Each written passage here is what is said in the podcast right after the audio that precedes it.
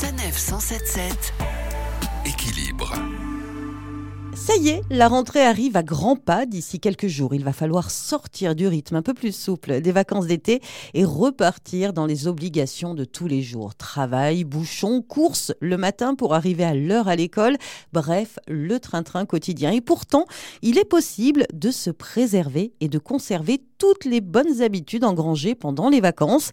Régina, vous êtes psychologue clinicienne.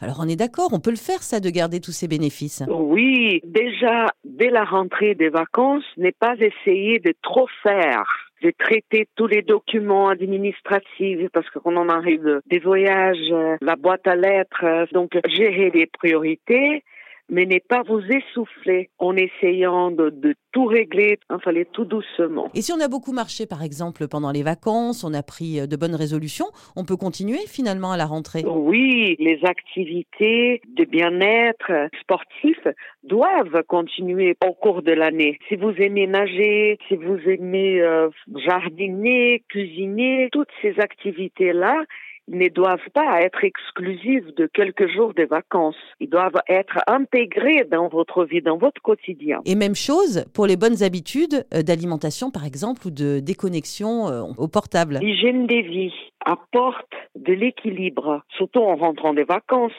Parfois, il a des excès et donc une bonne hygiène de vie pour un bon équilibre. Faire attention à son sommeil, manger équilibré, soigner également euh, les liens. Les liens, c'est ce qui a de plus important dans la vie, c'est ce qui nous nourrit et ce qui nous apprend. Donc, soignez vos amitiés en donnant le meilleur de vous-même, en toute euh, authenticité. Ce sont des pratiques que vous pouvez intégrer dans votre quotidien après vos vacances.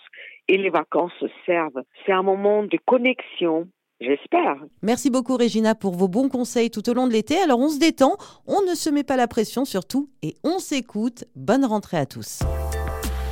Retrouvez toutes les chroniques de Sanef 177 sur sanef177.fr.